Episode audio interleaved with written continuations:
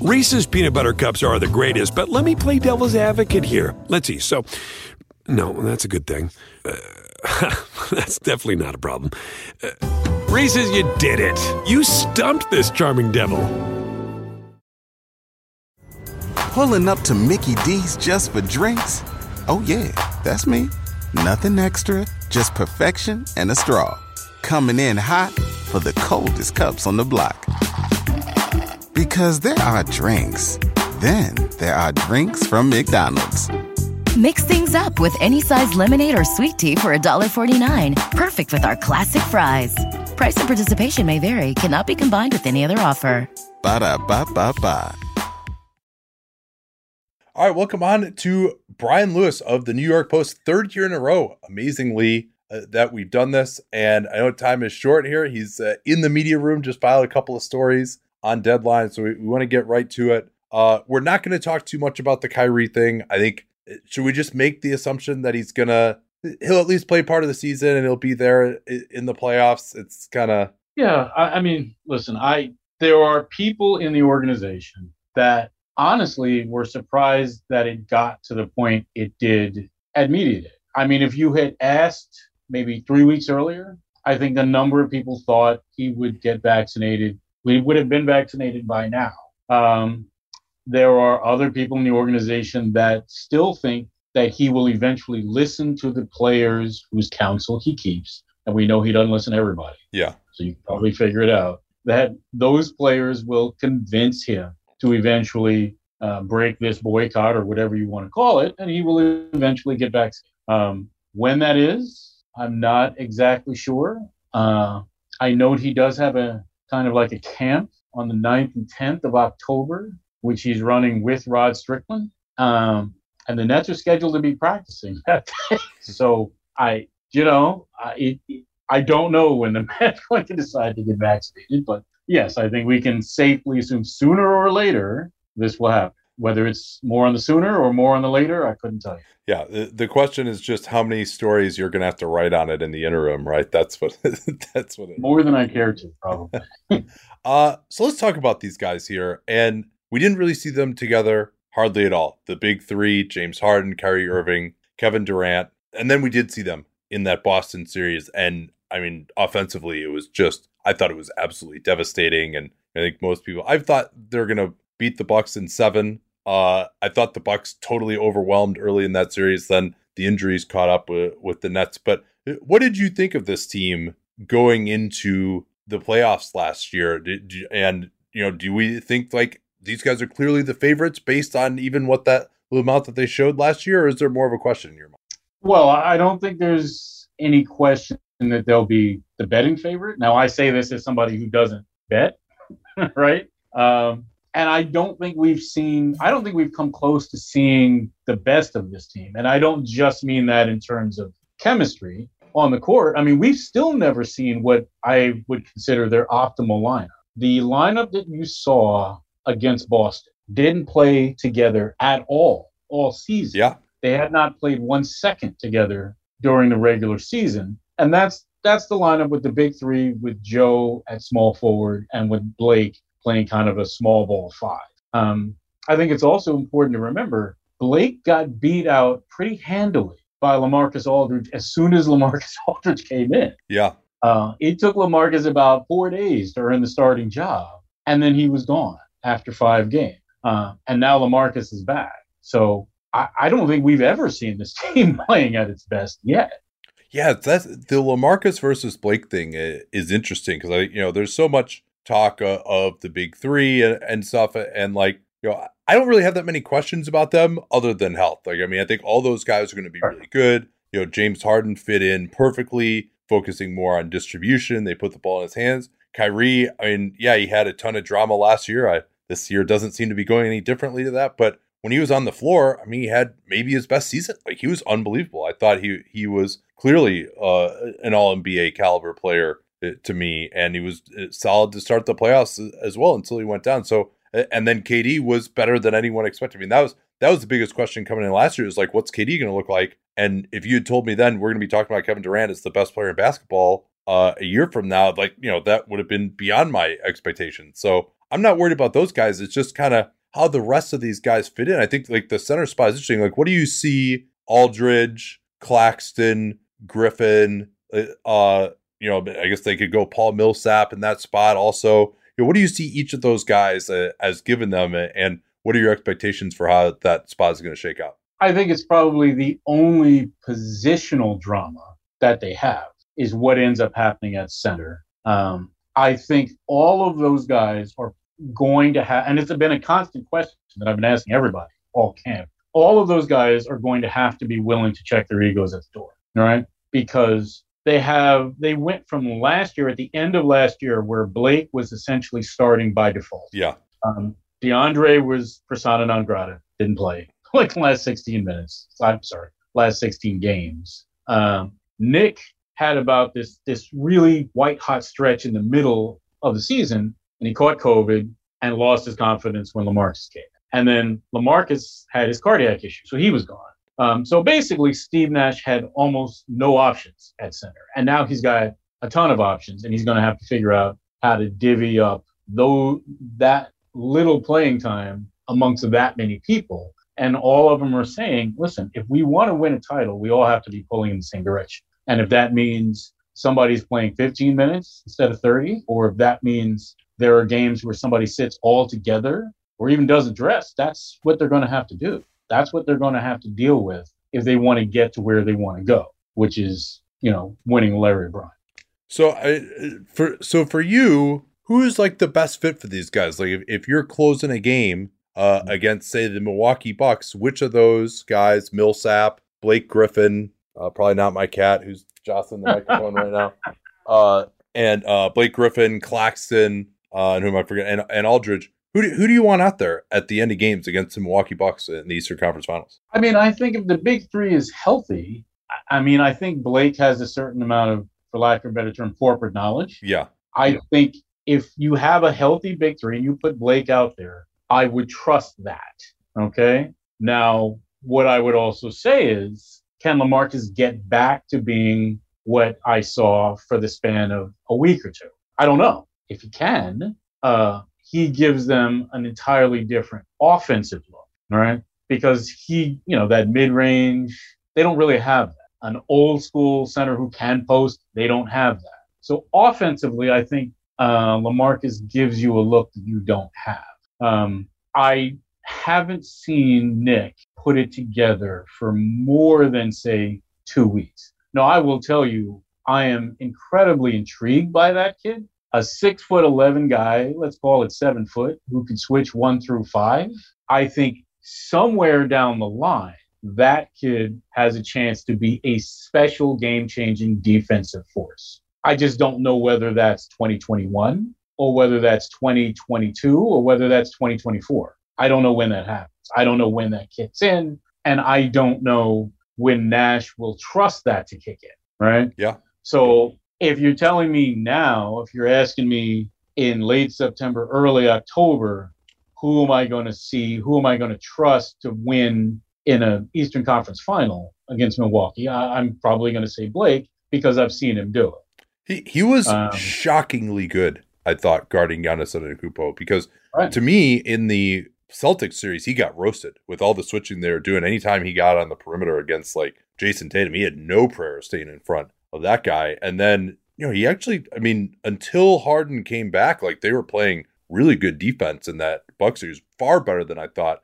The good part of that was the Bucks, you know, were kind of stuck in the mud themselves, but the Nets did that to them to some degree. And, and Blake, you know, taking charges and using his body was pretty good. Um, you know, I still think Paul Millsap, I think, will be really interesting because to me, if I'm Steve Nash, I'm just putting out there whoever guards Giannis the best. Like we got enough offense. Let's Agreed. let's defend. Yeah, wholeheartedly, and that's what I'm saying. I think Lamarcus gives you a different offensive look. I don't think offense is an issue. Yeah, yeah, exactly. It, it, it's about who gives me the best defensive look, and that's why I put the caveat in. As long as the big three are healthy, right now there will be games where one or two of them will be missing. That's a different story. If you're telling me that KD is out and Kyrie is out, and you're saying it's Harden, well, on those games, I think Lamarcus brings you a look that you don't normally get from this team. That's a different story, right?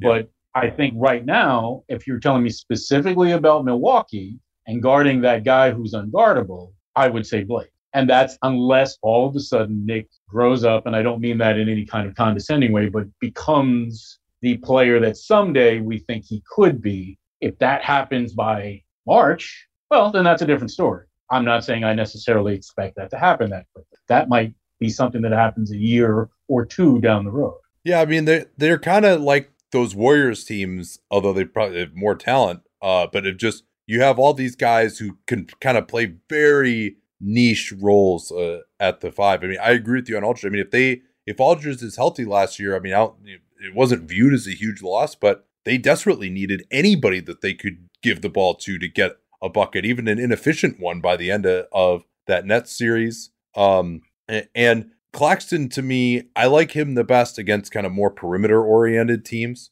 Like going if they're go, going against the Hawks or something, right? To have him be able to switch onto Trae Young, like you don't want Blake Griffin doing that. Uh, you definitely don't want LaMarcus Aldridge doing that. You know, they, that's kind of the interesting thing with Aldridge too is like they switched basically all the time last year. Are they going to have Aldridge do that? I don't know if he's he might be a little bit too upright to do that. So yeah, I mean they have a lot of different looks, and I think it's going to be tough for Nash to cobble it together. But at least he's got options. You got James Johnson and Millsap too. I mean, uh, there's uh, one of those guys has to be able to give them something. You'd think. One would think, and I, I'm curious if you know, I mean, you lost you lost Ime Udoka, right? Who I think is a very intelligent defensive mind, but Jacque Vaughn is still the defensive coordinator. Yeah, I'm interested to see whether he throws in uh, some different looks because I don't know that you can just. I think obviously switching is the way that the league is going, but I, am interested to see if he throws in some more looks um,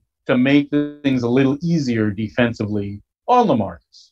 Um, I'd be curious to see whether that happens. Uh, maybe you sprinkle in a little bit more zone because it was quite successful when Kenny used to beat people over the head with zone and, sure. and bring it out. Um, I'm interested to see if there's a little bit more versatility in schematically defensively from what we saw. But yeah, I, by the end of this year, I'm sorry, by the end of last season, this Nets team was playing far superior defense to what they showed earlier in the year uh, when Harden first arrived.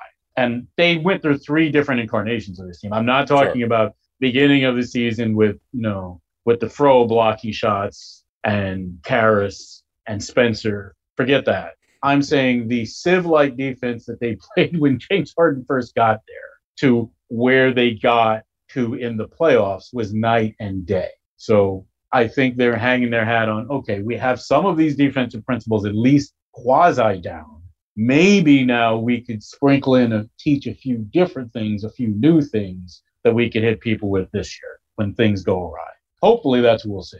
Yeah, they had some bad games in that Boston series when Harden was there, but uh, the first two games, uh, if memory serves, they held the Celtics down reasonably well, and then you know Tatum went off for the on them for 50 in one of the games. Then the other game, I think they won like you know 150 to 130 or something like that, where they're just so unstoppable offensively in Boston. But yeah, I mean Harden obviously brings some challenges defensively. Playing on one hamstring when he came back in the Bucks series, I thought their defense really slipped as a result of that. I thought he had a lot of issues in Game Seven. I couldn't believe some of the stuff he was doing in Game Seven, where he was like, you know, when he waved guys away on Giannis, he actually would stop Giannis, but then he was waving guys away against their perimeter guys and then getting lit up. That was that was uh it's all coming back to me now that that crazy game seven. But yeah, with Harden, you kind of you kind of have to switch. Like there's really at least yes, on anything absolutely. involving him, like he's never going to get through a screen. You agree? Absolutely. Yeah. well, the idea of Harden being on this team and them not switching is nuts. But I'm saying there will be games, presumably, presumably Harden will be healthier than he was last year because he's even admitted his conditioning was not where it usually is and where it needed to be, and that's what happens. You get hamstring problems, right? So we're assuming that Harden will be healthier than he was last year, but I'm also assuming that there will be games that he will miss, games where they will sit him, and minutes, despite the fact that he loves to play every minute, there will be minutes where he'll be off the floor. And I'm saying on those situations, I'll be curious to see, all right, well, James isn't out there. Let's, you know, let's not give him a steady diet of 48 minutes of switching. Let's see. Let's switch these spots. Or let's switch you know, let's go over and, you know, hit him with a two three for one minute or two possessions or three possessions, whatever it is. That's all. Yeah, but Yeah. by and large, this is going to be a switching team as long as he's playing on it. Um, so they lost Jeff Green. Patty Mills was kind of was the replacement in that salary slot uh, as well. They also got Jevon Carter to kind of be a heat up the ball third point guard type. Um, do you do you like the kind of that swap out? Uh, you know, Jeff Green was kind of good for them uh, on offense, especially in the playoffs, but but they got Mills uh, and you know probably some more overall depth than they had at least at the end of last year. I had pretty much made peace with the fact that Jeff Green wasn't going to be back. Yeah, And this was only because he had played more than well enough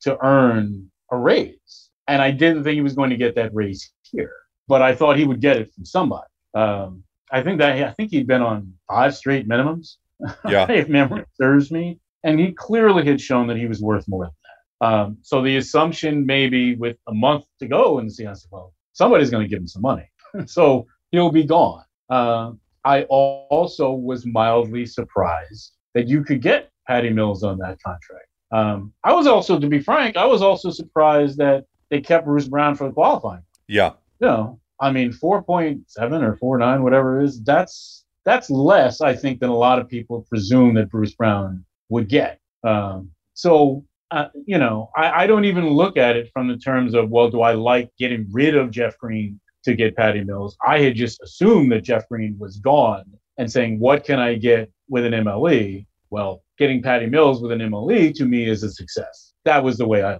Yeah, that, that's uh, that's interesting. But as we compare their performance to last year, I mean, you know, it may not have been within their power. You know, I'm sure if they offered Jeff Green the contract they gave Patty Mills, maybe Jeff Green would, would still be here. But I mean, I think Patty Mills is better than Jeff Green personally. Um, you know, he does give their bench an element that they haven't had, giving them another knockdown shooter uh, as well. If Kyrie Irving is going to miss time, it's someone who can step in. But having that kind of movement shooting element, and, and Patty's not that good defensively anymore. Maybe that's your concern is just how much can he play with Kyrie Irving? Like you're a little small in the backcourt there, but uh, I mean he's just he's a good player on a good contract. Like I, you don't think twice about it there. I don't think. No, I, I think Patty I think Patty Mills is a fine player, Yeah. and I think Patty Mills is a clutch player. And I look and I say, okay, I have an MLE, and then I have a bunch of minimums. They are right now. They have now. Granted, Blake Griffin is making a copious amount of money anyway for Detroit, right? But you have Blake Griffin, Lamarcus Aldridge, right, and Millsap all on minimum. You know, Yeah, I mean, you bad. got minimum. you so my point is, if I have an MLE and I can get Patty Mills on it, and I can fill out my backcourt with guys on minimums that can play, I will take that swap ten times out of ten. No, I, I think they're they did as good of a job as they could have with the resources uh, available. The one thing I was maybe hoping that they could do was to if they could package DeAndre with a first round pick or two and maybe bring in a guy making a little bit more for him. But it seems like they wanted to just save the money, and maybe that deal just wasn't there uh, as well. I mean, they did shop DeAndre with a first round pick early. I mean, during Yeah. and they nobody wanted. I mean, I mean, I'll just leave it there. yeah, nobody. No, it's uh, uh, but my my hope was unrealistic uh, as it turned out. Uh, and I mean, to be fair, I you know, I will say they were as in love with Day'Ron Sharpe as I've seen them be with a player. But tell me, I mean, tell me what they like about him. adored this kid,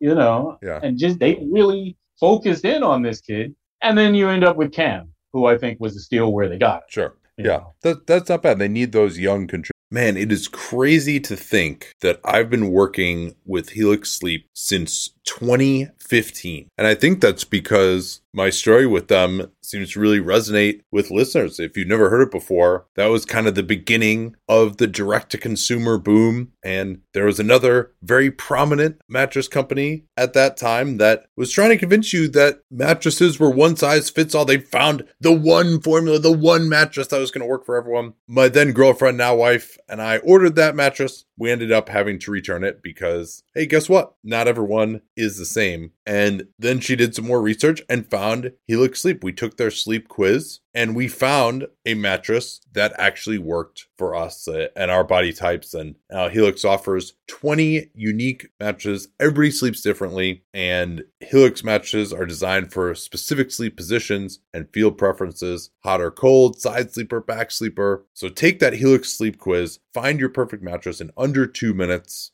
and it's shipped straight to your door free of charge. It's no risk because you really need to sleep on the mattress in your own home. You're like, well, how should I order this if I can't sleep? I'm like, yeah, you're not going to learn anything by going to the mattress store and sleeping on the mattress where do I take my shoes off? Do I leave my shoes on, but then my feet kind of hang off the bed because I don't want to put my shoes on the bed? And is it weird that I'm laying here for more than 30 seconds? You can't tell anything under those circumstances. You might as well just order it, get it sent to your house, get that 100 night trial. They're 10 to 15 year warranty, depending on the model. And there's never been a better time to try a Helix Sleep mattress because they are offering 20% off all mattress orders and two free pillows for our listeners at helixsleep.com slash capspace. Easy to remember slash capspace. We talk about all the time here on the program. That's helixsleep.com slash capspace. This is their best offer yet. I can attest to that since I've been working with them for nine years. And it won't last long with Helix. Better sleep starts now. Don't forget that slash capspace URL to let them know that you came from us. What do they like? So, I mean, we don't need to spend too much time on it because I don't expect to play that much this year uh, unless you feel differently. But what do they like so much about Day'Ron Sharpe? Because I, will be honest, like watching him in summer league, uh, you know, he kind of seemed like more of an old school kind of bruiser center, great rebounder, well, but doesn't really seem yeah, to do much else. That's that's a fair that's a fair description. And if you'll recall, remember they you didn't have that last year, and you drafted him when they fell in love with him when you're looking, and on the roster you had DeAndre, who they had no interest in putting on the floor, and you know you had an outgoing Jeff Green, which you knew, yeah, you know, and Lamarcus was retired, right? So I mean, if you're looking, you're saying, Lord, we really have to work on our offensive rebounding. We need size and we need offensive rebounding. And he was the most effective offensive rebounder in college basketball last year. I think I think they were probably sitting at a different place then when they were busy scouting him than they sit today. You understand? Yeah. Uh, with Lamarcus cleared and healthy and back to play, and uh, and Millsap on your roster, I think you were probably they probably were sitting in a different position then. But I agree with you. I don't expect him to play a ton this year. I expect him to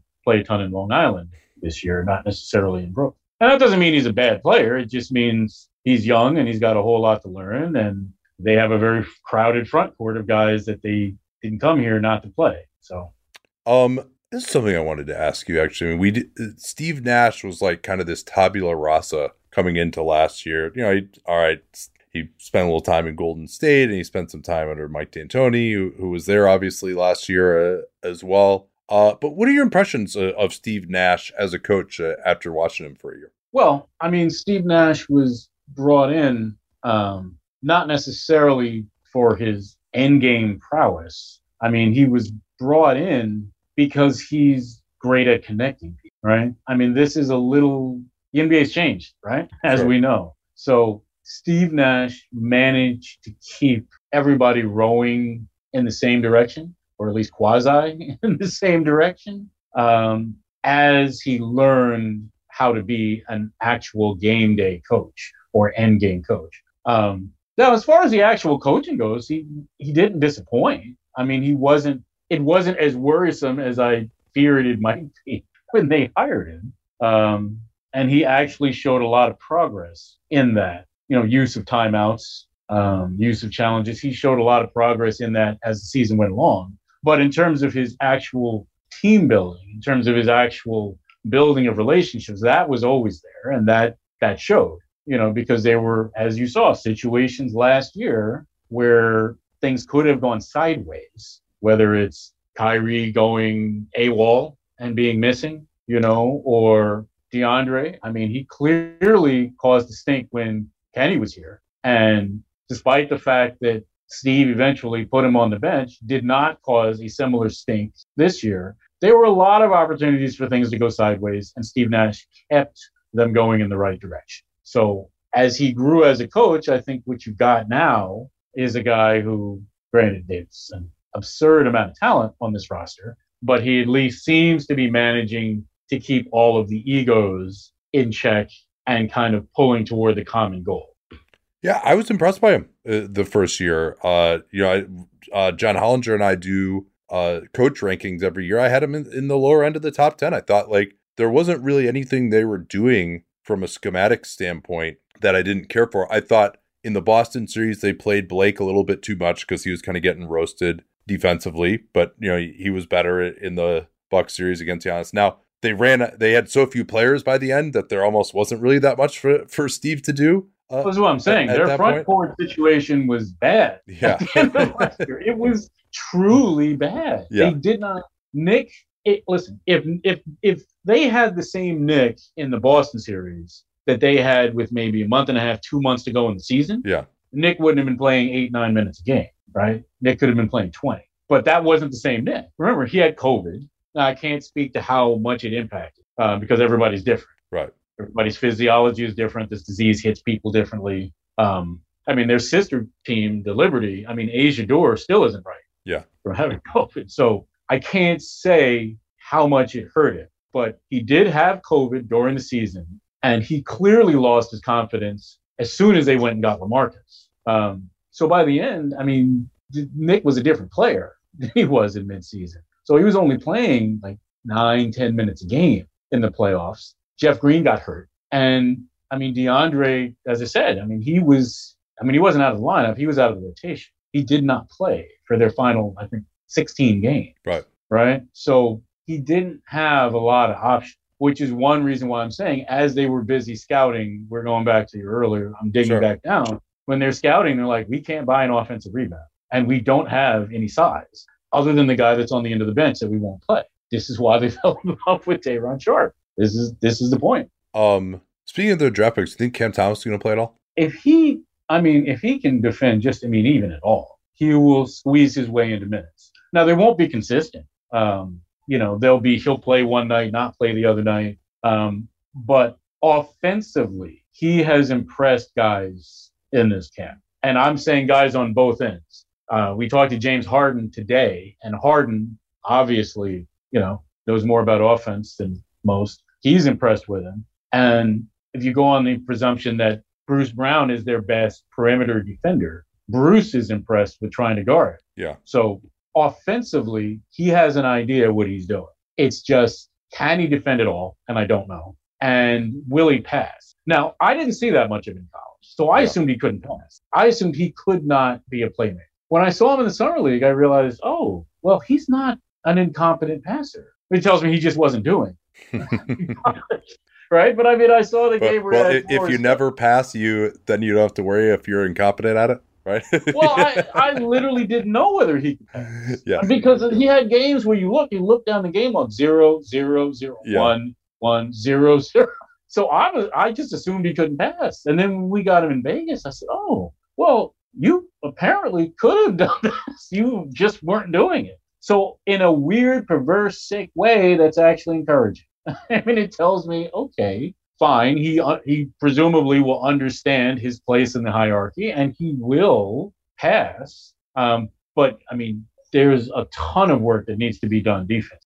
A ton of work that needs to be done. Um, so, I mean, if they can put him on the court without him being an absolute sieve, then I think he'll play some. All right, last question here before before we get into our uh, predictions for the season. What do you make of like the overall vibe and culture around this team? From my 10,000 foot view at least, it seems like almost an unprecedented NBA situation in terms of player empowerment. Like a lot, it seems like the Nets have almost like turned their franchise over to Kevin Durant and his guys and if Kevin Durant wants someone, they go ahead and get that guy and, you know, if Kevin Durant wants to play all 53 minutes, he's just going to play 53 minutes. There's no way in hell Steve Nash is going to take him out of the game. You know, there's that even LeBron James, yes. you know, he wasn't necessarily playing 48 minutes unless it was a game seven, you know, and, and James Harden's on one hamstring, he's playing 48 minutes. And so, you know, whether it's decisions like that, whether it's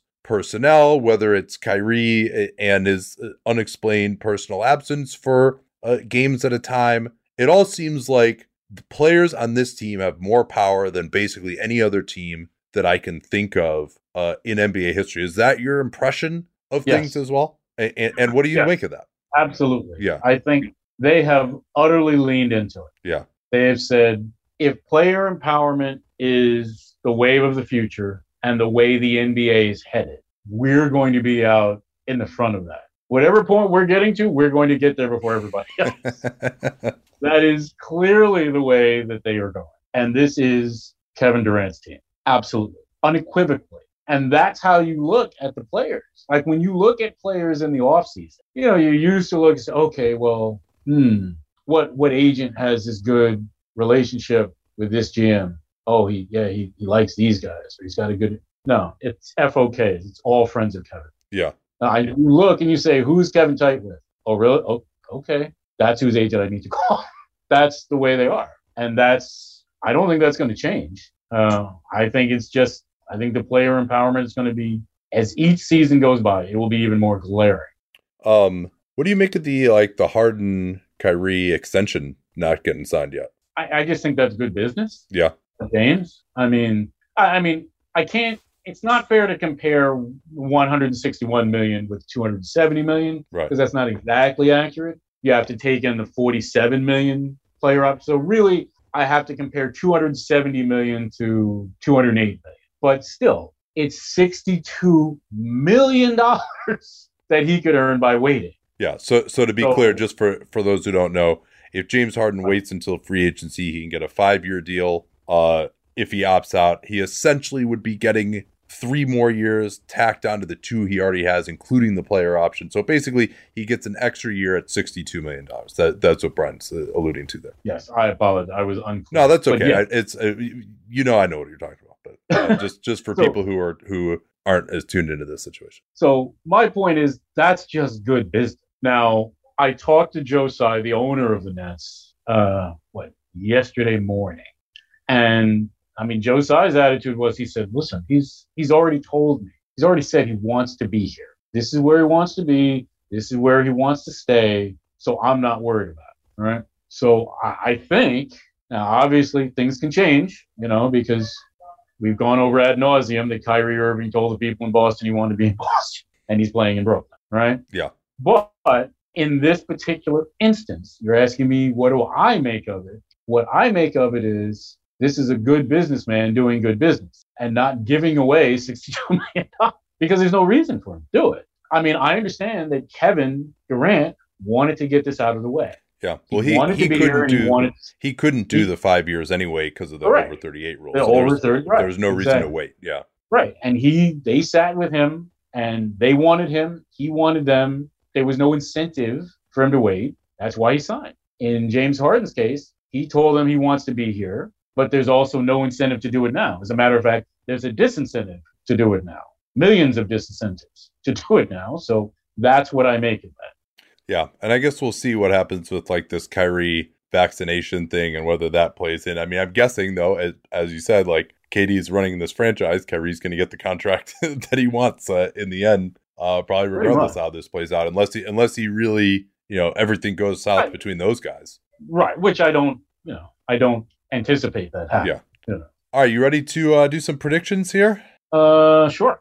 All right. So I, I will go first. Uh, by the way, last year in the 72 game season, uh, I you had 45 wins and I had 46. And I think I can't remember what your prediction was. I predicted them to uh, to get to the finals. I think I think I predicted them to win the championship actually, which if they'd been healthy, I think I would have felt good about it, even though it was that was before Harden was there, obviously. Although we had a decent idea who would be coming at that point in time. So uh, I'll go first this time. And what did I predict? Do you remember? Uh, I don't. I don't remember. I don't have that in my sheet. I had 45 wins. I don't remember whether you said. Oh no, I meant in terms of how far they go. Yeah, no, I, I don't. I don't have that written down. Unfortunately, uh, I just. I just remember from my own uh, saying it over and over again on this podcast that I do every single day. If I repeat myself often enough, finally I remember what I say. Um. So yeah, uh, I I will start off though. I think these guys are going to have a really good season. Um. I think that they are going to be really upset about what happened last year. You know, the Kyrie thing is a distraction. Again, we're going to presume that that gets alleviated. I'm sure there will be something or another where he's going to miss time. There'll be some load management, but they also have a lot of depth too. I mean, like getting Patty Mills in and Millsap and like uh, all these guys coming off the bench now. You know, maybe Cam, Cam Thomas can come in and give them something here and there. Or even Jevon Carter, I think is fine. They got a lot of depth at center, so uh, I think you know if one of the big three misses time, I think you're probably still favoring them and against just about every team in the league. And so I, I think they're just going to come out. It, it's you know they're not going to have all these back to backs and stuff. So for an older team, that'll probably be good. You want have COVID issues. KD probably plays more than 35 games. I, I think these guys are going to get uh going to be a 58 win team this year. I would agree. I think if memory serves me well, again, I'm not really a better, but yeah, I would say 57 wins, maybe 58. Yeah. And I do actually think they'll win this year. Yeah. As opposed, I know I did not pick them to win the NBA title last year. Yeah. I do think it's close. Um, yeah, and I I think and part of my rationale was uh, when I picked them was they're going to make a trade that was going to improve them. Of course, I thought they might make a trade that would improve the defense, and instead they went all in in the offense, and that actually worked pretty well. Um, so yeah, I mean, I think these guys are just and, and there aren't. I don't see another dominant team out there necessarily this year. You know, maybe the Bucks can rise to that level, but I thought the the Nets kind of had the Bucks handled before uh before things really went awry for them, and they would have won it last year. And KD is you know way better than I thought he would be at this time last year. So yeah, I mean, I, I you know they're the betting favorites for a reason now. I think I, will predict them to win the championship also. Uh, all right, well there you have it. We will be talking when we do this next year about the world champion Brooklyn Nets.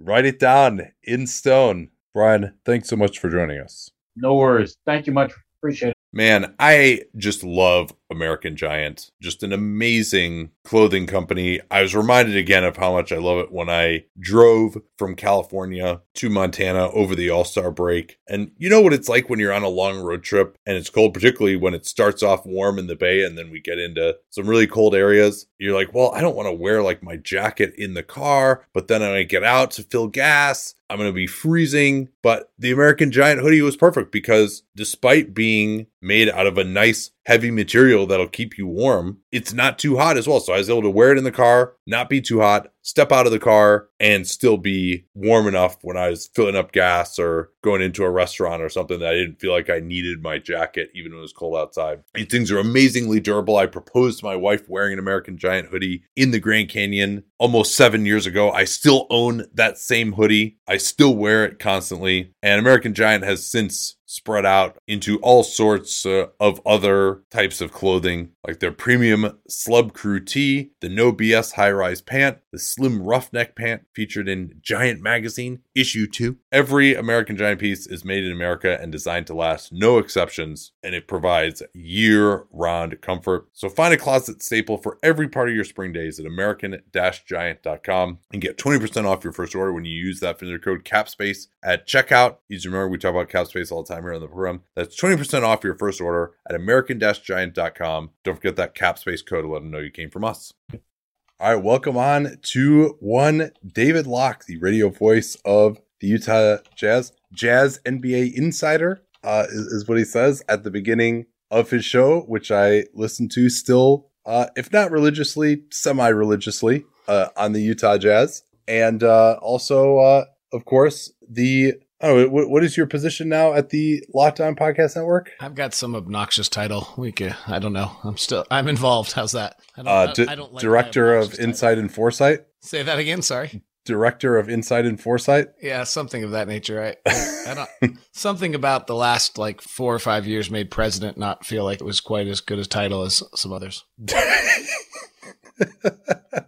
yeah, actually, I. uh well, I'll, I'll, save that story for, for when we're done, actually. Uh, but so uh, I'm let's just jump into it here. I mean, this is a very similar team, and I listened to I think it was your most recent show, and you said you were going to come on my podcast, and that I was going to ask you about the Jazz playing small and Rudy Gobert not being on the floor at the end of games, and you're going to tell me that that's dumb, and of course Rudy Gobert is going to be out there uh, because he's so key to what they do, and I completely agree. I completely agree. We don't even need to have that conversation that, yes, okay, they got Rudy Gay at center. Well, getting Rudy Gay at center instead of the defensive player of the year, no, that's actually not going to improve uh, your playoff defense. Uh, and that they just need to figure out a way to play with Rudy Gobert on the floor, you have the stars that you have, and he's a great player. And I and I I don't know whether you went as far as to say this. I I don't think it was his fault that they struggled defensively at the end of that Clippers series. Uh, and so to me, it is a, all about finding a way to play with him on the floor, and he is going to be out there at the end of games unless something really crazy happens. Yeah, I mean, I think what what happened in that is you know, to some extent, Rudy was his own worst enemy. The Jazz were the number one defense in the NBA against the pick and roll last year by a fairly significant margin, even more so when Rudy was on the floor. And so at some point in a playoff series, what do you have to do? You, you can't just keep running pick and roll against the best pick and roll defense in the league. So when you when you eliminate pick and roll from the modern offense, now you're either playing kind of a pin down game and a you know and a, it's almost like a reverse side pick and roll, uh, or you know an off ball pick and roll kind of game, or you just spread it out and play you know, drive one downhill one on one basketball. And the Clippers were unique in their ability to be able to play four guys who were 6'8, 220. And it was a matchup the Jazz couldn't handle defensively. And I would agree that, you know, the issue was that these guys just drove straight downhill and that Rudy then was guarding Terance Mann out in the corner. And, you know, they, they went by the time Rudy came to cut off the dribble, which was often a pretty far distance. Then they passed out to an open Terance Mann, and he had the day of his life and, and deserves credit for it. Yeah, and I think people don't understand, even without Kawhi Leonard, how difficult that Clippers team was to guard. And, uh, you know, I, I will certainly admit that Phoenix, despite not being as good of a defensive team as the Jazz in the regular season, was better equipped to guard them. Also, keep in mind that they went away from that five out look in a lot of that Phoenix series, uh, in part due to Marcus Morris being injured. And so they were easier to guard in that series. But I mean, to have everybody able to shoot at 40% from three, or Terance Mann is a 40% three point shooter, but he, as you mentioned, had the, uh, the game or two of his life at the end and, uh, guys who could get by you off the dribble uh, and also be able to defend competently enough. I mean, that's still, even without the absolute like superstar top end play of Kawhi Leonard, that is extremely difficult to guard. Now, to me, I think the Jazz were uniquely vulnerable to that because they're so reliant on one man and because they, uh, due to injuries and just an overall lack of athleticism on the perimeter, couldn't keep anybody in front of them. Uh, so it, it was just an, an, absolutely terrible matchup for the Jazz. And if the Jazz had been healthy and if they had maybe had a different path, if they frankly had played the Lakers or, uh, you know, the Suns, I think would have been interesting. Denver would have been really interesting. Dallas, like I, I think they could have been in the conference finals. They maybe even could have won the championship last year, but obviously it didn't work out that way. And so uh, they're, it, it feels like now uh, they are back at square one of having to go through a regular season again and get to the playoffs and get the number one seed and try it one more time. I feel as uh, I may have taken this from John Hollinger at some point. Um, but I do. I'm kind of a believer right now in the concept that the league is very different than it's ever been before. Um, you know, for a long time, you kind of picked it. There were three or four teams that could make the finals. I, I think there's nine this year. Like maybe, yeah, maybe I could go as far as ten. So that's the first thing that I think is noticeably different about the league. The second thing I think that's noticeably different about the league, and I, is Donovan Mitchell can win a playoff game. Like he's capable, probably capable of winning a playoff series. Like he's that good. And yet on ESPN rank, what did he come in? Like yeah, he was like, like 17, 18. Yeah, right. So, the, so then, and like, same for Devin Booker. Honestly, like right. there's you know, and I think honestly, if Bradley Beal were on the Jazz in Donovan Mitchell's spot, you know, you might it, it might be the same for him as well.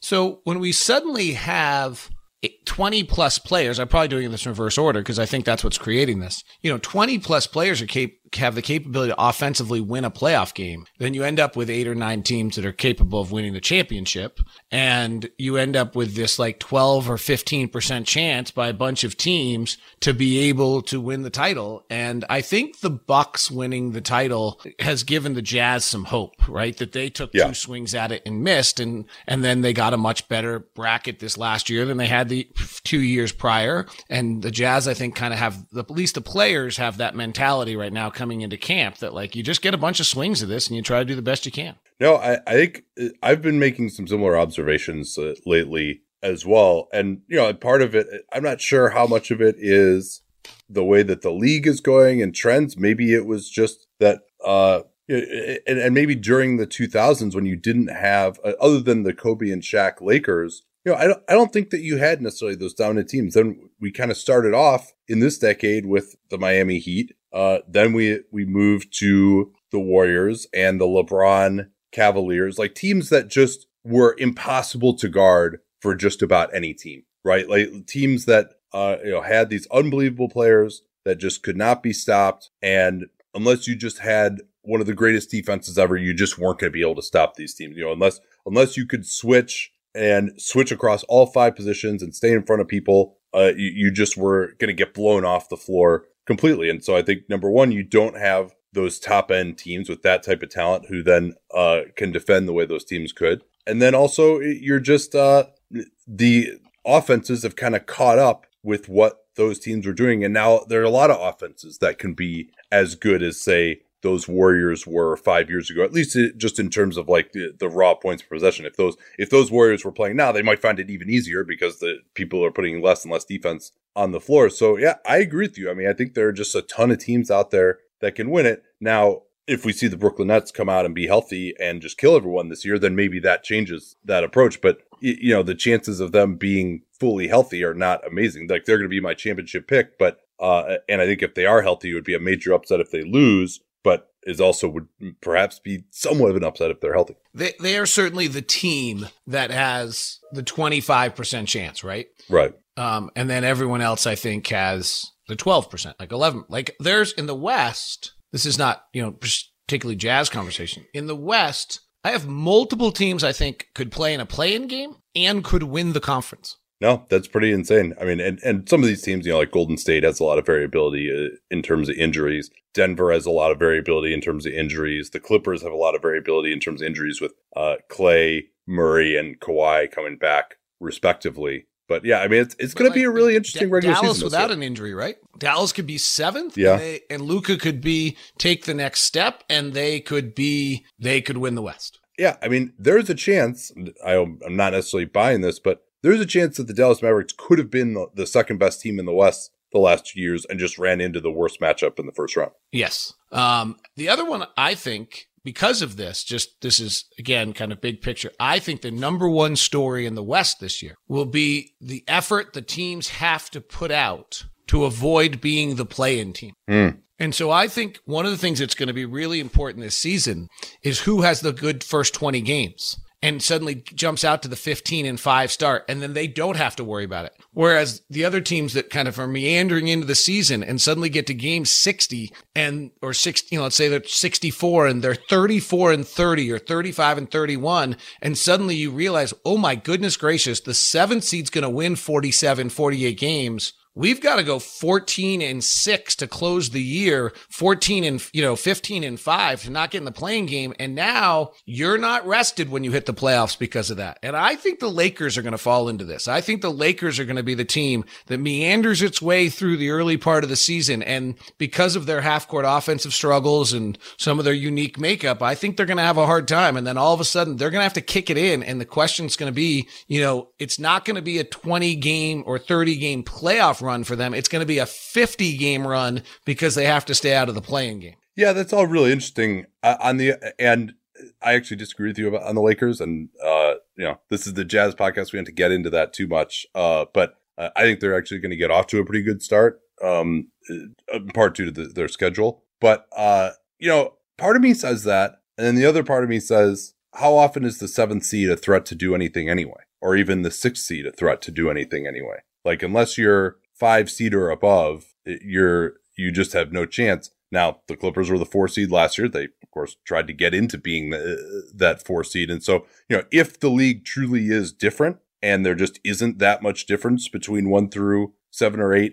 in the West, and it's all scrunched together, then yeah, I think you're right. But I, I think some of these teams are going to emerge uh, to be really good. I think that the some of the over unders being as low as they are was just an indication that Vegas doesn't know who those teams are. But I think somebody somebody in the West is going to win 55 or more games. Well, I find uh, myself generally high on all the teams everyone's low on and a little lower on all the teams everyone's high on other than Phoenix who I'm just very high on, but that's actually probably a team that most people are low on. So I, I find myself, particularly when I run my numbers, pretty much the opposite of where every narrative is going in the West. So it's going to be fa- fascinating. Yeah. I mean, the, the Lakers are, I, I guess, probably a, a team that we're going to disagree on. If they weren't playing AD at center to start games, which it looks like they're going to, I think I would I would be in agreement with you. But uh, let's uh, let's talk about the Utah Jazz. I mean, obviously, part of the reason we're talking We're about the, rest of the West. I think yeah. we're the most boring team in the league. well, not to watch, but but to talk about. Uh, yeah, may, maybe so. I mean, maybe, and so I think spending some more time on how they match up with some of these other teams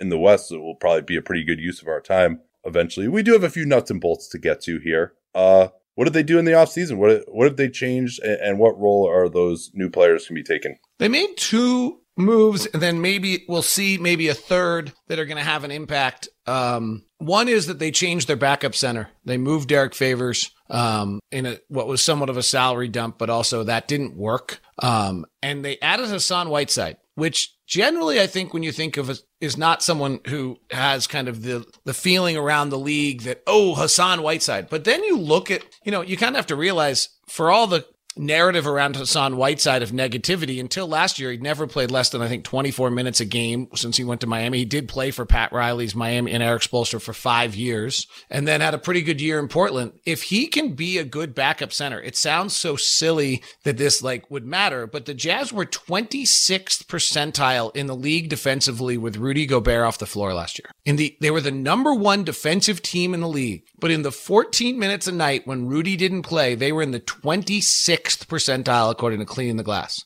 Yeah. Like if that suddenly becomes 50th percentile, maybe even 60th percentile, well, then that's really a dominating defensive team. And other than Taco Fall, they do have the two longest players in the league playing that position right now. So I actually think that's the move that in the offseason the Jazz made that has a chance to make them better in the regular season. The move that they made that they hope makes them better in the postseason is Rudy Gay. The feeling that, well, first of all, Rudy Gay's big. He's like basically the same size as Derrick Favors at this point. Um, and just Georges Niang had a wonderful, wonderful season last year, but had just a bad playoffs. And he just looked outclassed in the playoffs. And so the hope is that the great Rudini, as basketball reference refers to him, which is just like a great nickname I never knew Rudy Gay had, but I'm going with it.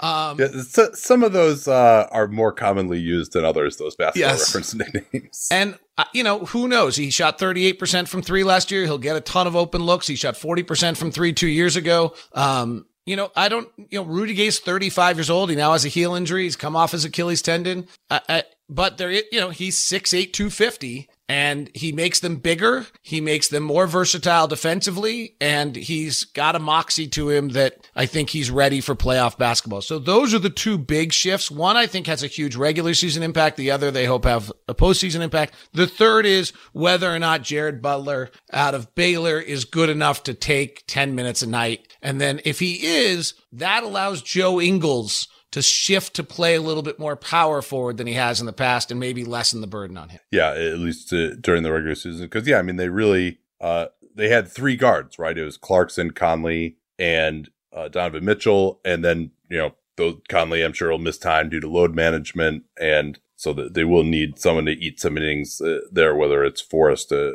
or Butler. Um, give me just like a, a I don't. A lot of people probably are not particularly familiar with Jared Butler or Trent Forrest. You just give me like 30 seconds uh, on what each of those guys bring to the table. What's really interesting is they're the exact opposite players. If you could meld them into one, they'd be really terrific. Um, uh, Trent Forrest was undrafted after playing four years at uh, Florida State and doing a lot of winning and helping develop a lot of NBA talent around him. If you kind of think about the plethora from Patrick Williams to other Florida State players that have come in, he is 6'4, 210 pounds and a really big 6'4, 210 so that he can get wherever he wants on the floor with his dribble. He's pretty good in the pick and roll. He can't shoot a lick. Like he shot 19% from three by the time Donovan was out for a while and he played regularly. Teams just literally stopped guarding him. He shot 24%, 25% at Florida State from three.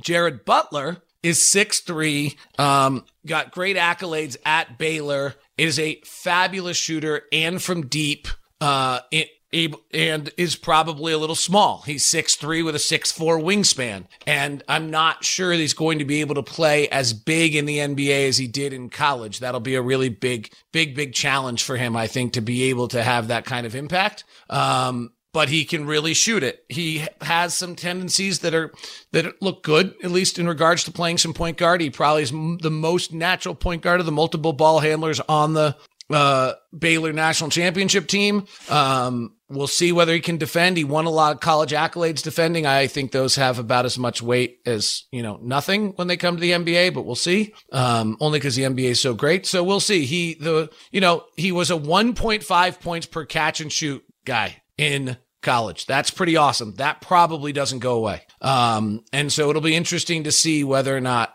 um, he can work his way in. He had some medical issues that dropped him in the draft, so he was the 40th pick. But before those medical issues, he was kind of talked about as like the most ready. I never understand what that phrase means, but that's what the draft experts said. like, you know, who I Eric, think is the, yeah. you know who I think is the most ready in this draft? Uh, let's hear it. Cade Cunningham, Jalen Green, Evan Mobley. yeah. You know. I don't know about Evan Mobley. But you know yeah, why? Because yeah. they're really good. Oh yeah, no, I'm I'm really excited to to see those guys in, in preseason, which actually we're gonna have some games here in the, the next couple of days. Um, anyone who's seen our YouTube videos knows that I don't wear formal stuff all the time. So when it's time to dress up rather than dress down, I highly recommend Indochino. They were the official outfitter of my wedding. I got my tux from there. All my groomsmen got their sport jackets from there as well. I felt really good about having them be the outfitter of my wedding because all my groomsmen were going to get stuff that they could continue to wear that fit them perfectly. Because when you go somewhere else, you're not going to get something that's made for you. So why not measure yourself in 10 minutes or visit a showroom rather than feeling like you're wearing somebody else's suit that they tried and failed to tailor for you. And not only does Indochino have the suits that made them famous, but now they've got everything blazers, pants, women's wear, outerwear designed and made for you. Hundreds of high quality fabrics to choose from European wools, linen, cottons, tons of colors, tons of patterns. You can customize things like the lapel, the vents, the pockets, and you'll get a piece that is personalized for you in fit and style. Level up your game with Indochino. Go to Indochino.com. Use the code CAPSPACE. Use the CAPSPACE we talk about all the time here on the program to get 10% off any purchase of $399 or more. That's 10% off at Indochino, I-N-D-O-C-H-I-N-O, Indochino.com. And don't forget that CAPSPACE code to let them know that you came from us.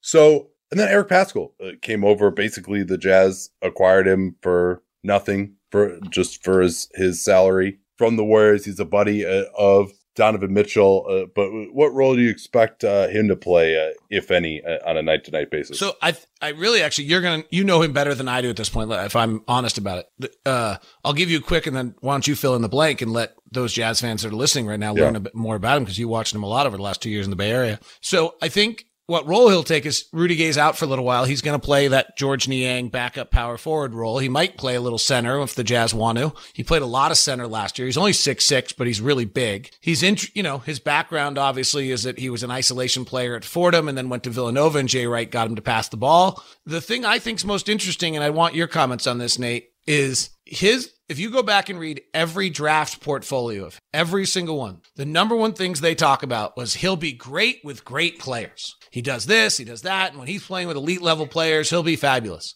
And then he goes to the Warriors. And then if you read everything about Eric Paschall, it's like this will be great because he'll be great with great players. And then the 2019 20 season comes and Eric Paschall, Steph Curry and Draymond Green and Klay Thompson are all hurt. And Eric Paschall plays like I think like no time with Steph Curry the entire year. Some about like he becomes on that other team. He played, if my memory is correct, he plays like 150 possessions the entire year with Steph Curry. And then last year they decide that he's part of the second team who plays and he plays almost all of his minutes um, again without Steph Curry because Steph Curry and Draymond Green are matched together and Paschall plays the role behind Draymond. So he plays something like 1300 possessions last year and the Warriors are terrible in those possessions. They're minus 10. And then except for the fact that like he plays like 300 possessions with Steph Curry and they're really good because you know why Steph Curry's really good. So I don't actually know how he fits into an NBA roster because I feel like the last two years from him have been such a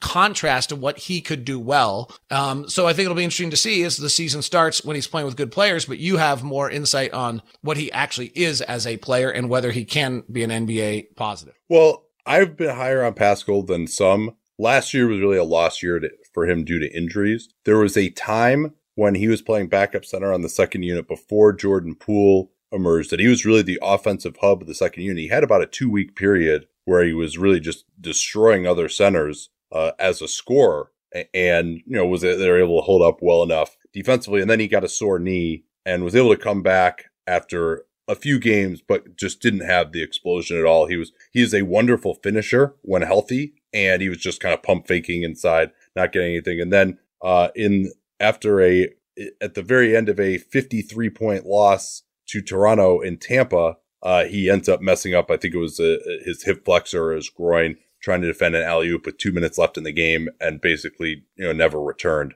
at that point. And it did seem like there was a feeling that the organization was done with him. There was a feeling that he couldn't play with Draymond. That was certainly the case if Draymond Green was going to be the power forward and he was going to be the small forward. Like he just doesn't shoot it well enough for that, and the ball was going to be in Draymond's hands, and so he just didn't have anywhere to stand. Um, you know, I would have liked to have seen a little bit more of him at center with Draymond, like with Paschall did develop with this isolation game. He got to be a little bit better of a passer. He was terrible at that uh, his rookie year. He got better at that as the season went along. So we haven't seen it yet. I mean, the odds are a guy drafted where he is, who's had the career that he's had so far, is not going to be a huge helper. But I think he can move his feet well enough defensively. He's not really a good help defender, but as an on ball guy for his size, he's decent. And, you know, I do think he can score a little bit. Can he be off the ball and shoot threes? You know, he's kind of got this dolphin kick jumper. that He what the organization was trying to get him to change his form and shoot more of a set shot, and he was never uh, it seemed like was comfortable shooting the ball that way. So that's a question. And so, you know, can he just be can he play the Georges Niang role? Like he's not that kind of player who's just going to stand outside the arc and bomb threes or, or maybe then attack a, a closeout. I don't think teams are going to close out Eric Paschall until he really proves that he can hit shots. So he has a skill set. The fit on the Jazz in particular, you know, I, they're I would have liked to see him go somewhere else that doesn't have as defined of a system. Um, and because you know if Quin Snyder wants to run some plays for him, he might be able to do something on, on the second unit. But you know, just that doesn't seem like something they're going to do for the 12th man on the roster. So I don't know that I like the fit there that much, but I do think there is an NBA role for him, and I do think he's NBA talented uh, when healthy. I mean, you know more than I do, so I'm curious. He's going to get a shot, right? Yeah. Like that's maybe the most noticeable thing is he's gonna he's gonna get a real shot here um, coming up and so that'll be interesting to see. The the other yeah, one because Rudy Gay is injured, by the way, and he's not he's not going to be healthy to start the season coming off a right le- left heel surgery. If we haven't said that yet, um,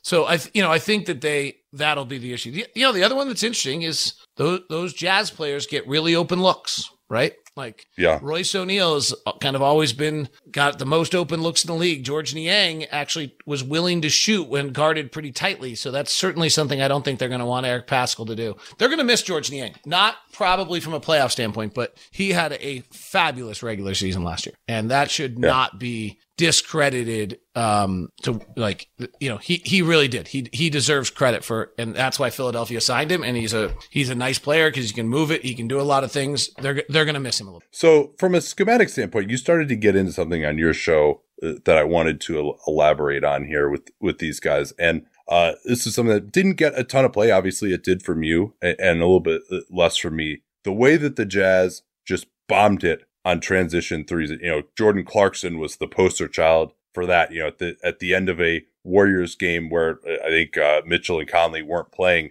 Clarkson almost won them that game in Oakland by just bombing threes and having like over 20 points in the fourth quarter, just shooting it before the Warriors were even ready for him. And and obviously uh, that ridiculous stretch that he had. When I, what did he have? Like 16 straight points in the second quarter. Uh, game six uh, against the Clippers, uh, things had gone a different way, we'd still be talking about that a lot more. But you said you think that because of training camp, teams are going to have a chance to adjust to that, that that was one of the hacks that Quin Snyder kind of came up with last year. And so you said, all right, the Jazz are going to now going to have to have a counter to the counter of teams stopping them shooting those transition threes.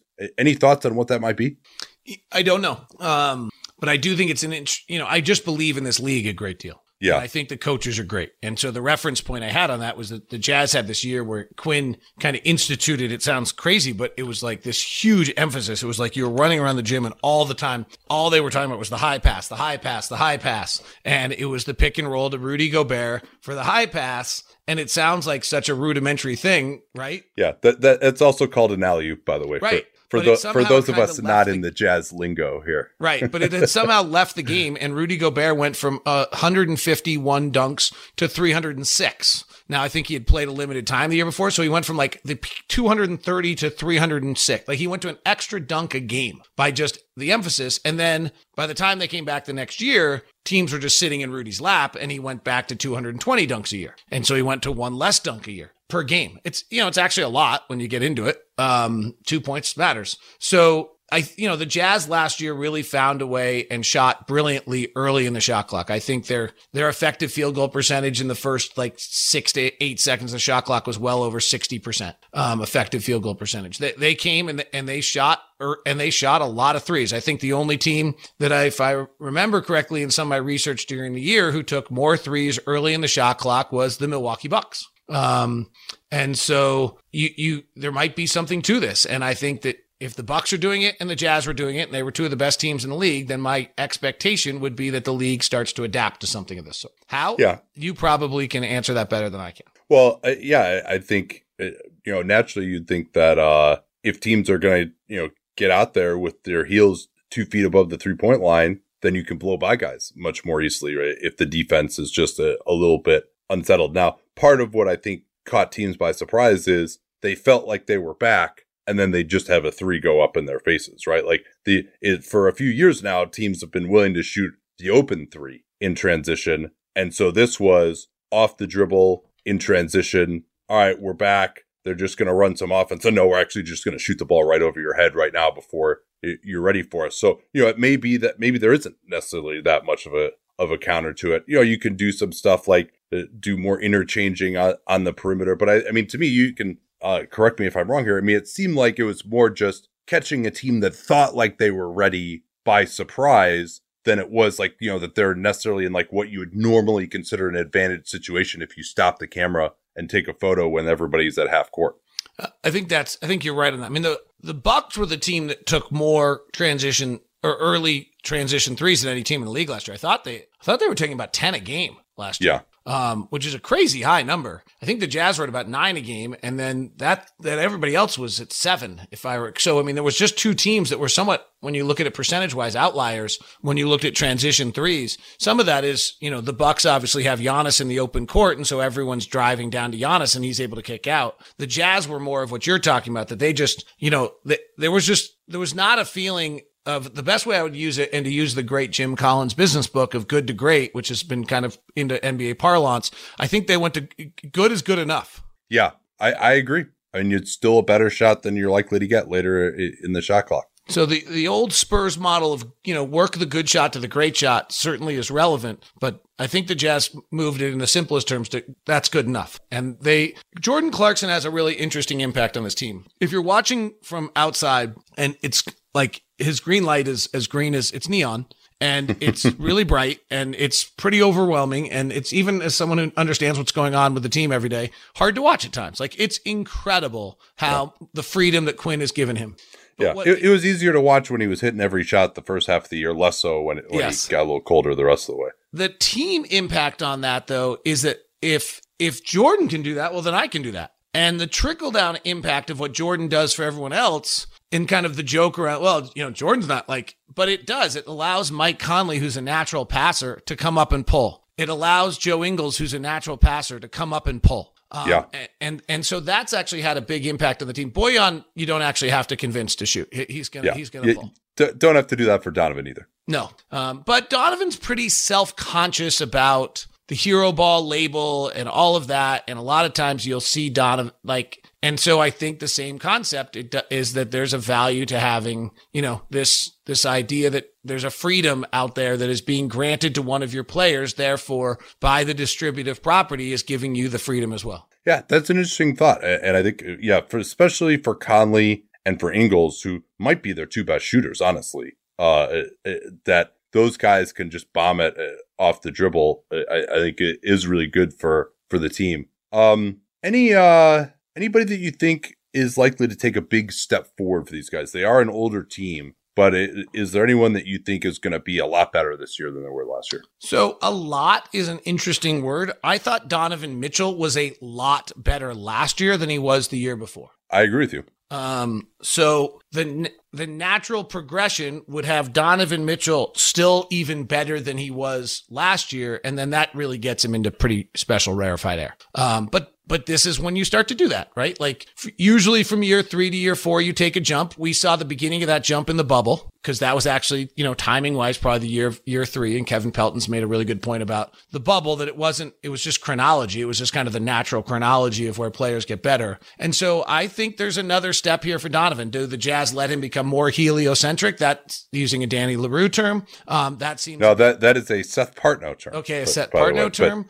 we, we've all stolen so it much from that I gave him credit for it. Um, the I you know it's hard to imagine a usage rate higher than thirty three point five last year, but maybe it is right. Like maybe you know the other aspect of this is if Donovan does two things better than most people realize. One is he's if you actually look at the catch and shoot. Standstill catch and shoot numbers in the NBA over the last four years. Joe Harris is best and Donovan's second best. Donovan's an unbelievable shooter. I could see the Jazz using some more Klay Thompson type action for Donovan, where he's coming off baseline pin downs or baseline picks or pin downs on the wing, catching with an advantage and then rolling a pick and roll out of that. I'd love to see that because I, I do think that they're a little in the playoffs, just pick and roll, pick and roll, pick and roll, pick and roll uh, gets to be a little bit predictable. Probably.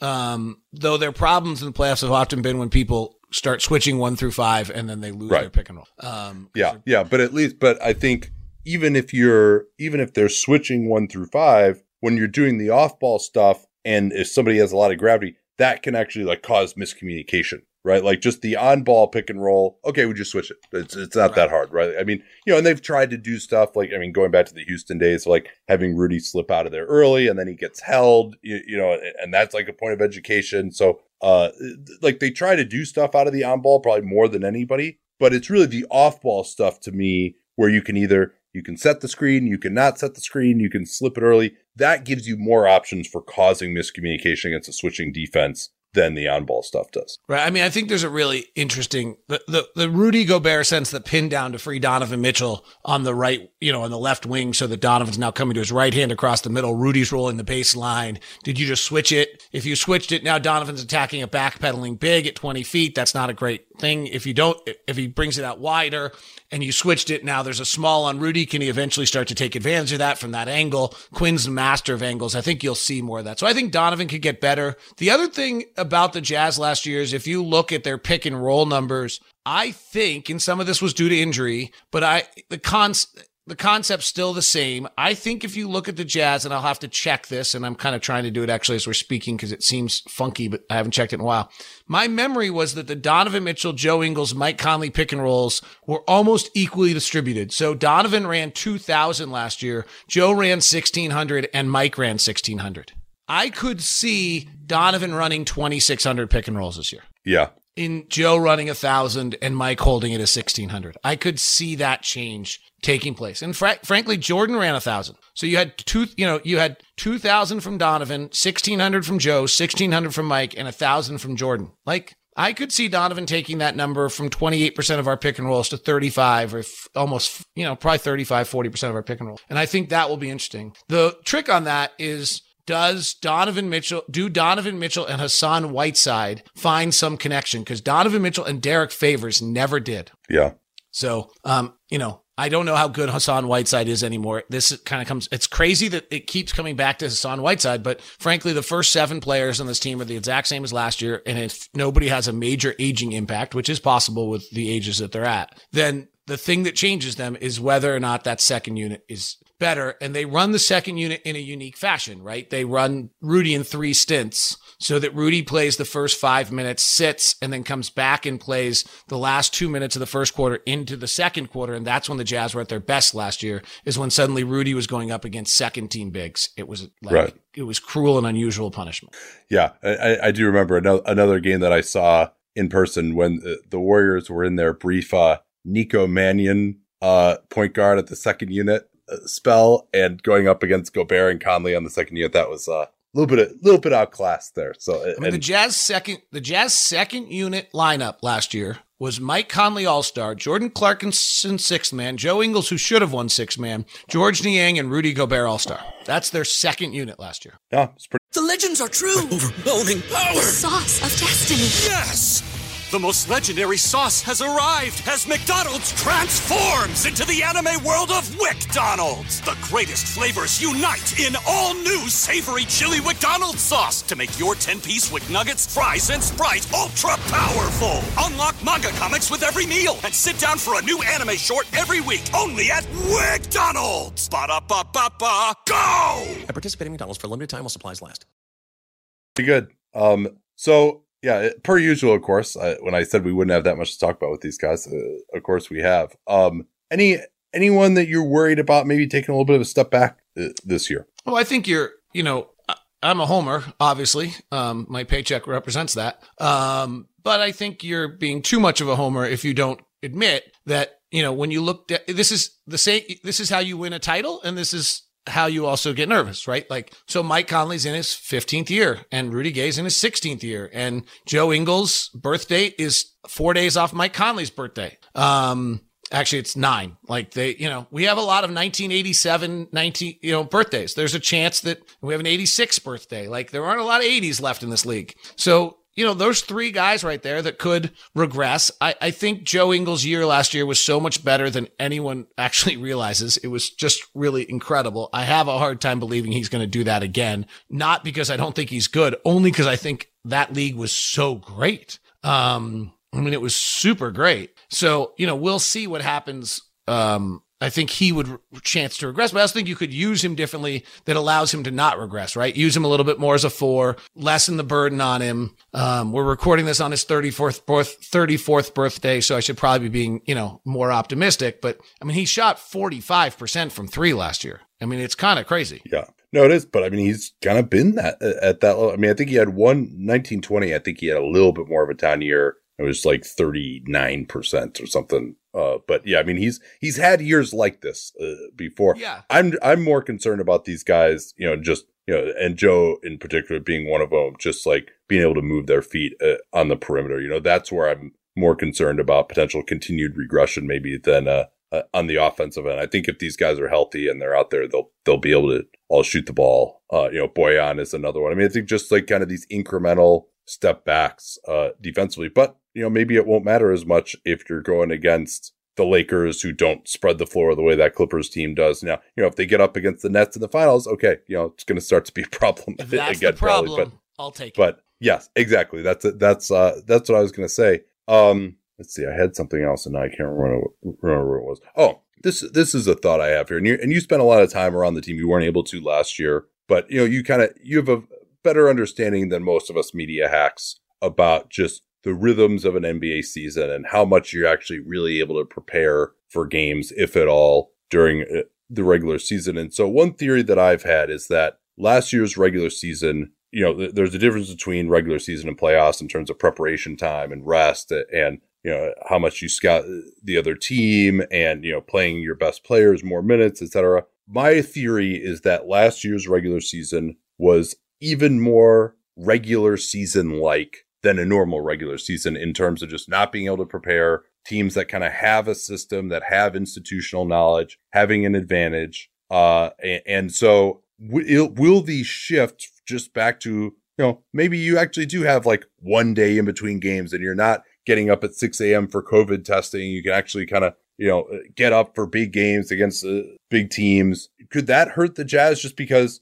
not that they'll take a step back but just that everyone else will be a little bit more ready for them. Whereas because they had so much veteran institutional knowledge and good coaching and everyone had been in the system before, that they're able to just overwhelm teams that couldn't be ready for the stuff that they did. So they'll be lessened. I think, I think, that's very fair. Um, and it's yeah. a good assessment to last year. I would add one more cav I would add one more piece to it. I thought last year was the year of the point guard. That if you had someone who got you organized and was a mature veteran point guard, you were really very good. Yeah. Um, and that was because there was less preparation time, more in game kind of feel the game, adjusting. And so if you had a Mike Conley or a Chris Paul or a Jrue Holiday, who's not really a point guard, but probably had his best point guard year, I thought it really helped teams, um, that had that. Um, and so I would agree that and I, I also think the Jazz last year coaching staff did some really incredible things in their preparation. Understand because they had institutional knowledge and they maybe didn't have to start at base point one when you weren't able to get together in a group. Some of the stories I've heard, I want to get too into it because I want to give away what they did, but there was just a real, really incredible effort and brilliance from the Jazz coaching staff last year in how they adapted to the circumstances that they had and were able to prepare for games. Um, so, anything else that you want to that, that really sticks out to you about this team that w- we haven't had a chance to talk about yet before uh, we we get into talking about just their overall prospects for this season? Um, I think the two things that just we don't know is will Rudy, you know, Rudy's still in a developmental stage. I, I think the most interesting thing about the West, by the way, just back to this, I think Yeah. Mikal Bridges, DeAndre Ayton, and Devin Booker all get better in Phoenix. I think Donovan Mitchell and Rudy Gobert are still on the trend of getting better um, as basketball players. And I think Michael Porter Jr. gets better in Denver. And I think that makes things super. Those, those are the six players in the West that I think get, that are important that get better. Luka might get better too, which would be the seventh. Um, and I think that kind of, at least how I'm looking at this as each, you know, a little bit of why I'm kind of have a contrary feeling to a lot of people on some of these teams. Um, but I think those players, I think Rudy could still, I don't know if he can get better defensively. Last year was, last year might have been as, considering what he did defensively last year in a year in which the league had the greatest single offensive jump ever. Um, in a single season might have been one of the great defensive seasons of all time, if not the best. There's a lot of Yeah, and, and honestly, the best. Honestly, you know, everyone's saying, "Oh yeah, like this proves that like he, he a, a fraud or whatever what happened against the Clippers." To me, it was the exact opposite. To me, it proved just how limited the rest of the roster was and how incredible what it was that he did during the regular season. Now, if you wanted to say, "All right, who is the number one defensive player in the NBA that you would like to have in a playoff series?" I'm not sure that Rudy would be at the top of my list. He's easily the number one regular season defensive player. I might have Draymond or a healthy Anthony Davis above Rudy just because I think they have a little bit more versatility uh, than Rudy, uh, although I think his versatility still is, is underrated. Um, you mentioned his improvement though. Do you think we'll see him like post up a little bit more like the way we did in the gold medal game against the USA's Yeah, switching? I, I think so. Um, I think we'll see a little bit more of that. I don't, you know, we'll see if it's successful. I think, you know, Yeah. it takes him some might as well try it. Might as well try it, right? You know, I think the Jazz have to figure out what the con- I know it sounds the alley oop, whatever the high pass. They have to find whatever the the next version of that is to Right. to keep to make him a force more than just a rolling force. And so because the Jazz were the number one offensive pick and roll team in the league last year, and they were the number one pick and roll defensive team in the league. It, like at some point, you just you're just foolish if you go try to play that game with them. Like if so, teams every night's going to be a game of how teams can not play pick and roll with the Jazz, either by making the Jazz not play pick and roll or by not playing pick and roll themselves. And so I actually think from a Jazz standpoint, the every single time someone goes five wide on five wide on them this year and and like drives the lanes, it's like the greatest practice for the playoffs. And there's going to be a bunch of ugly nights. And they lost to Washington and Minnesota.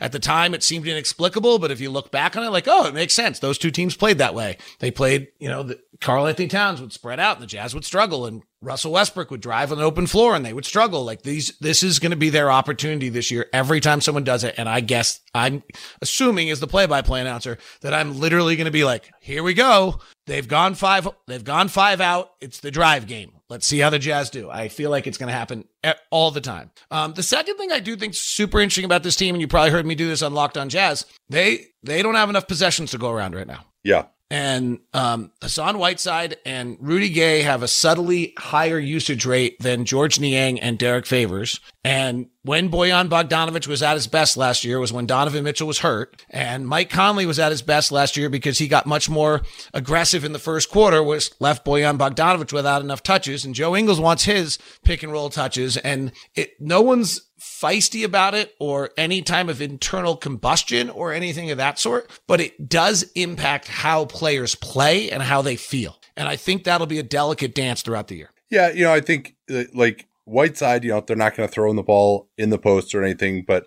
you know, he'll kind of take his his foul line jumper or two per game that are frustrating, or like he'll they'll throw the ball to him hoping that he's going to pass, and then he'll get, try to get into a post or a hook shot. You know, we'll see whether that's still in his game. And Rudy, you know, he'll th- do they throw him a couple of isolation touches a game just to kind of keep him happy during the regular season? You know, maybe. Um, So so yeah, that will be interesting because I do think that some of these other guys are more efficient options uh, than those two. So yeah, I mean it is and maybe maybe they'll you know Donovan Mitchell won't take as many shots during the regular season. Maybe that's how it happens and then you know just kind of save him for the playoffs a, a little bit and then you know when their teams are switching against them and they're struggling to generate shots then you know he'll be fresh, you know, fresher than he was last year. Maybe I'll maybe that's the solution. thought at you. I thought there was a fascinating thing about the team last year that there were a bunch of players that were all establishing themselves at a higher level, and yet it never felt detrimental. Yeah. And so Jordan Clarkson became a better thought of player. Joe Ingles became a better thought of player. Mike Conley reestablished himself. Donovan and Rudy became kind of perennial all stars now. And so the the question, um, the question that jumps out at me is with all of the will there while it didn't seem to be a problem last year in any way, will it somehow be will Jordan be willing to take three less shots? Because you know what, I got my sixth man and I don't care. Even Yeah. though Uh, I don't he, think he would be uh like- he would be an edit candidate for me. yeah, I, I don't actually feel like Jordan last year ever played for the sixth man. Like, I didn't think it impacted his game or disrupted him a great deal. But, like, is there just a subtlety to it that, like, you know what? Two of those shots a night I don't need. Like, and it's not even conscious. And that maybe Donovan's, you know, not as, like, driving to get back to that All Star game quite the same way because it's kind of set that he'll be there. Um, so, and, and frankly, Mike, you know, was driving to get to that All Star game for the first time. I just think there was a lot of individual things going on last year that it was rather remarkable that it never became a problem. And if all of those subside just a tiny bit, maybe my possession issue is not a problem. Well, and also I think to me, you know, uh, Mike in particular and Donovan, like they're going to be the guys in the playoffs, and you know, this team is is working towards the playoffs. I think they're still going to be really good in the regular season. I, I think they're going to have the best record in the West. We'll, we'll talk about that a little more in a second, but uh, you know, this playoff offense. I think is going to be different than this regular season offense. And so if you need to kind of keep all these mouths happy during the regular season, fine. You know, I, I, I think that's okay. And yeah, I mean, like you mentioned, if Donovan Mitchell is just, all right, everyone knows that he's an all star now and Mike finally made, made the team, uh, should have, probably should have made it without being an injury replacement, but nonetheless, uh, you know, so, so if those guys are like, yeah, you know, it's fine. Go, go ahead. We- We'll, we'll be the guys in the playoffs. You know, maybe that's how it plays out uh, as well. Um, so yeah, let, let's talk about the overall season. Actually, no, here let's let's do this. It's probably better use of our time. How do you see them matching up against the other West contenders? Who's a matchup that you think is pretty decent for them, and what's one that worries you? So anybody who can really go f- until the Jazz prove that they can handle it, anybody who can really play simultaneously five drivers and five shooters at the same time, pretty unique set that also is equally sized so that they can switch one through five. So that's the Clippers last year, right? Four guys at 6'8, 220 and Reggie Jackson at 6'4. And every time they switched Reggie Jackson onto something, they brought a double team. It was really well Yeah. done. They were the only team that could really do that. Um, ha, Yeah. you know, you Go- Golden of State might be able to do that this year. Right. I, you know, I actually almost picked up the phone and called you yesterday. I almost called Matt Moore from a conversation I heard him. I need someone to explain to me the Golden State love. I'm lost on it. Um, like I get how, I, you know, I was the first one of the early trumpeters of how great they were. Um, so don't think this is like Golden State hate at all, but like this is a team that was the eighth seed last year. I didn't, don't think Steph could be much better than he was last year. Draymond is slowing and the additions are young kids. And then Klay's coming back after two years of not playing. When? Like I'm, I, you, you talking about for regular season or playoffs? well, I, yeah, I mean, I guess. I mean, I certainly don't expect Wiseman, Moody, and Kuminga to have much of a playoff impact. Yeah. So, Well, well, so, but I'm saying like I, I, you know, I think 47 wins or so. That seems about right for them if healthy. You know, I think I went under uh, on their over under is like 47, 48 and a half. Um, I mean, the idea is just that Wiseman and Kelly Oubre and Brad Wanamaker killed them last year, and just that like they're going to be essentially playing this entire season the way that they played in that 15 and 5 finish. Now, can they actually hold up physically doing that? Can Draymond Green hold up physically playing 25 minutes a game at center during the regular season? Like that's that's interesting. Now, they kind of almost I think they've come to the conclusion that offensively they just have to play that way because you if you play him at the 4, then you just have two non-shooters and and it's too ugly. Maybe if you have Steph and Klay both back and Klay's playing well, you can play Draymond at the four some more. But I think that's the idea is just that they're, uh, and then just that their style is going to be a major problem. I thought they were playing at a pretty high level last year. Like, yes, they did lose to Memphis in the play, and that was a, an ugly loss. But I think you know a full strength Lakers team, like they the Lakers, I think would have beaten Phoenix if Anthony Davis, uh, the Phoenix Suns who made it to the NBA Finals, they would have beaten them if Anthony Davis didn't get injured, and the Warriors probably should have beaten the Lakers uh, in that game, and and just that their style is so difficult to play against. I think the Jazz really will struggle to defend the Golden State Warriors. They might be able to outscore them, but I think that most uh, like think of all the teams in the West that just play a conventional center. And if you're playing a conventional center against Steph Curry, uh, and with Draymond Green at center, I don't really know how you stop that, uh, honestly. So, so that's that's my thought. Now, they- like are it. they going to be healthy? Yeah, you know, but but if healthy, I think they still can cause major problems for teams. It's the best answer I've heard yet. I would just point out when I've looked at it, I believe that ending stretch had three Thunder wins, two Rockets wins, Oh, sure. a Kings Yeah. win, and a Jazz non Donovan Mike Conley win, and a Pelican non anybody win, right? Oh, sure. Yeah. I mean, I, I'm not. That that's the argument for them. Like uh, all of these. I mean, everybody won all their games in the last 20 games of the season. It was crazy, year, right? they Like, did. You're right. yeah, because because uh, the teams that were out of it were uh, quite out of it. Um, So I think so, uh, yeah. right. So to answer your question specifically, you know, the playoff Lakers are obviously tremendous, but they don't want to play half. The Lakers don't want to play half court offense against the Jazz half court defense. no, and the Jazz are the worst possible mess, matchup for Russell Westbrook. Um, so if they can keep him in transition when he runs it down the floor on him, it's a problem. Um, I, you know, if I, as a Jazz fan, I would say that I know this sounds crazy, but like the seriously worst matchup for the Jazz, if you follow the last few years, would be they're the one seed and the Timberwolves are the eight seed. Um, the Jazz, Yeah. for whatever reason, cannot beat Minnesota. Um, well, Karl-Anthony Towns. yeah, it ma- it does make some sense. Um, you know, I actually think Portland's going to be a really tough, difficult matchup for them if Larry Nance is playing the five. Yeah, that would be interesting. I don't know how much Nance is going to shoot. I, I'm very curious to see Portland uh, this year. Um, you know, I think you know th- there are a lot of teams that I think can cause problems for the Jazz defensively. I think most of these series that the Jazz are going to be in are going to be like big time offensive series because there there are not many teams that can stop the Jazz either, right? I mean, like the Clippers might be able to do it uh, with with their switching. I think the Warriors would be a pretty decent matchup. Lakers with AD at center, maybe. You know, those are the three teams that I would think. Okay, maybe the Jazz don't score at will against. I think everybody else, the Jazz are just gonna just bomb on, and you know their three point shooting is so good that I don't really like that many teams to outscore the Utah Jazz. Uh, honestly, I mean, and, and like the Jazz are gonna play some really fun series. I think you know going up against Phoenix and or Denver. Oh man, I hope we get Denver, Denver, Utah again. Those are always the the Gobert Jokic matchup is is amazing to watch. Um, you know, Dallas I think would cause real defensive problems for the Jazz with Porzingis at center as long as Jason Kidd wises up and doesn't play another center that uh, Rudy can guard. You know, you you mentioned the Blazers with, with Lillard, although I think the Jazz have actually